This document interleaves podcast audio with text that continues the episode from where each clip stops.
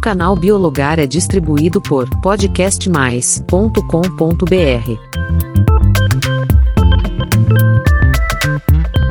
Nos últimos podcasts e até na mídia, escutamos falar sobre extinção. Mas o que isso significa? Quem é o responsável pela extinção de uma espécie? Que tal conversarmos sobre isso hoje? Então, seja muito bem-vindo ao Biologar. Aqui tratamos de diversos assuntos da biologia de uma forma simples e fácil. Você já parou para pensar o que significa de fato quando dizem que uma espécie está em extinção? De forma geral, extinção significa o desaparecimento de todos os indivíduos de uma espécie no planeta. Apesar de ser algo trágico, não deixa de ser um processo evolutivo das espécies. E de uma forma ou de outra, todas as espécies, sem exceção, seja flora ou fauna, acabam caminhando em direção à extinção. Exatamente. Um exemplo simples é sobre nós. Nossa espécie é Homo sapiens. Nós temos os nossos ancestrais primitivos, o Homo habilis, o Homo erectus e o Homo neanderthalensis. E em nenhum momento você ouviu falar macaco porque ele não é nosso ancestral. É um ponto interessante, Mar, porque muita gente confunde. Mas, segundo os estudos disponíveis até hoje, o que nós temos é um ancestral comum ao do macaco.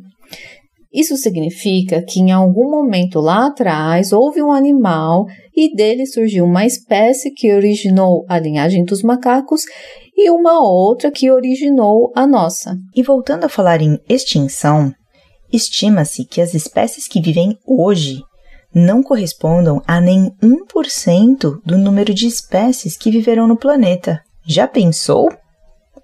E antes de procurar um responsável por essa situação, existem várias possibilidades, como a destruição de um habitat, competição, doenças, caça e matanças deliberadas, mudanças ambientais drásticas, como a era do gelo, e catástrofes ambientais. Claro que as ações antrópicas têm bastante influência nisso tudo, até porque geralmente somos nós que somos os infratores. Por exemplo, nos últimos podcasts que falamos sobre a inserção de novas espécies como animais domésticos, onde não deveria ou de forma indevida. O processo de extinção pode acontecer de três maneiras. O primeiro é a extinção filética ou pseudoextinção, e acontece de uma forma mais tranquila, com mudanças gradativas das espécies ao longo do tempo. Assim, as espécies se tornam diferentes das originais, a ponto de ser uma nova espécie. Outro exemplo é a extinção de fundo, que se dá pela interação normal entre espécies e destas com o meio ambiente mas elas acabam por disputar pelo mesmo recurso.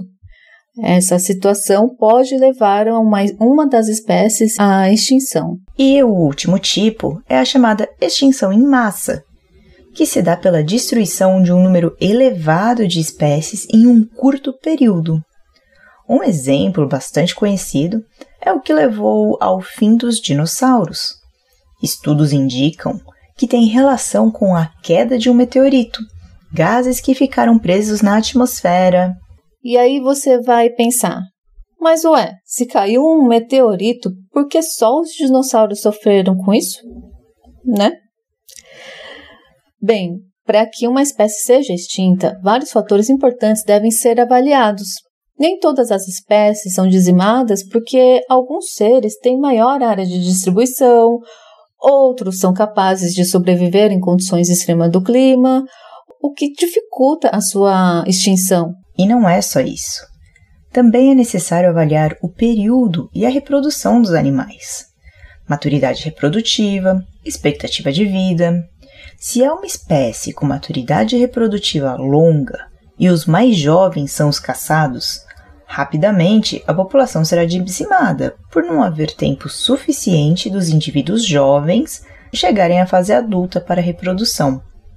São detalhes que fazem a diferença nesses casos. E como saber se uma espécie corre risco de extinção? Bom, Existem os planos de manejo de proteção para tantos animais como tartarugas marinhas, baleias, jubarte, arara azul, como para os territórios chaves, para a proteção daquele bioma inteiro. E como que a gente consegue ter esse tipo de informação? É uma boa pergunta, e existem listas para verificar o status de conservação dos seres vivos. Uma lista mundialmente conhecida é a Lista Vermelha de Espécies Ameaçadas da União para a Conservação da Natureza e dos Recursos Naturais. A sigla dela mais conhecida é IUCN. A informação é aberta para toda a sociedade e pesquisadores quanto à conservação dos seres vivos, seja fauna ou flora. Assim, a lista vermelha serve como um alerta sobre a perda de biodiversidade da Terra.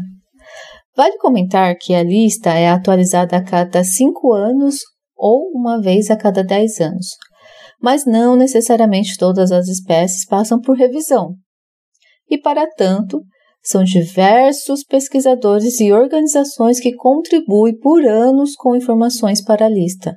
São nove status usados na classificação: extinto, quando nenhuma espécie é encontrada na natureza ou cativeiro, extinto na natureza, quando, embora não seja encontrada a espécie na natureza, há em cativeiro, criticamente em perigo, quando há risco extremamente alto de ser extinto da natureza. Ainda tem o status perigo, quando há um risco elevado de entrar em extinção em seu habitat. Vulnerável, quando apresenta riscos de entrar em extinção na natureza.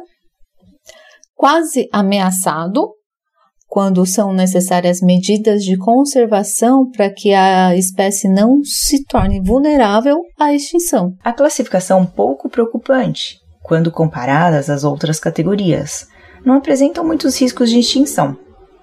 Tem também dados deficientes, quando não há informação suficiente disponível para avaliar. E por último, não avaliado pelos critérios da IUCN. É super fácil acessar esse tipo de informação pela internet. Hoje, falamos o que é extinção e como ela ocorre. Só não esqueça que para isso acontecer naturalmente leva muitos e muitos anos e faz parte de todo o processo evolutivo das espécies. Lembra do Charles Darwin, o seu famoso livro A Origem das Espécies? Fala bastante sobre isso e como o pai desse tema não poderíamos deixar de comentar, né? Se você tem curiosidade em saber mais sobre o tema, como conhecer outras listas usadas para qualificar status de risco de extinção de animais e até entender melhor os impactos positivos e negativos da extinção, já parou para pensar o que poderia ter acontecido se os dinossauros não tivessem sido extintos? É uma boa pergunta, hein? E seria um bom começo para uma próxima conversa. Deixe perguntas lá na plataforma do Podcast Mais e assim podemos trazer um episódio para comentar esse assunto. Isso mesmo! e recheamos esse espaço com temas que você tem curiosidade. Não se esqueça de nos seguir no perfil biologaroficial no Instagram. E até a próxima!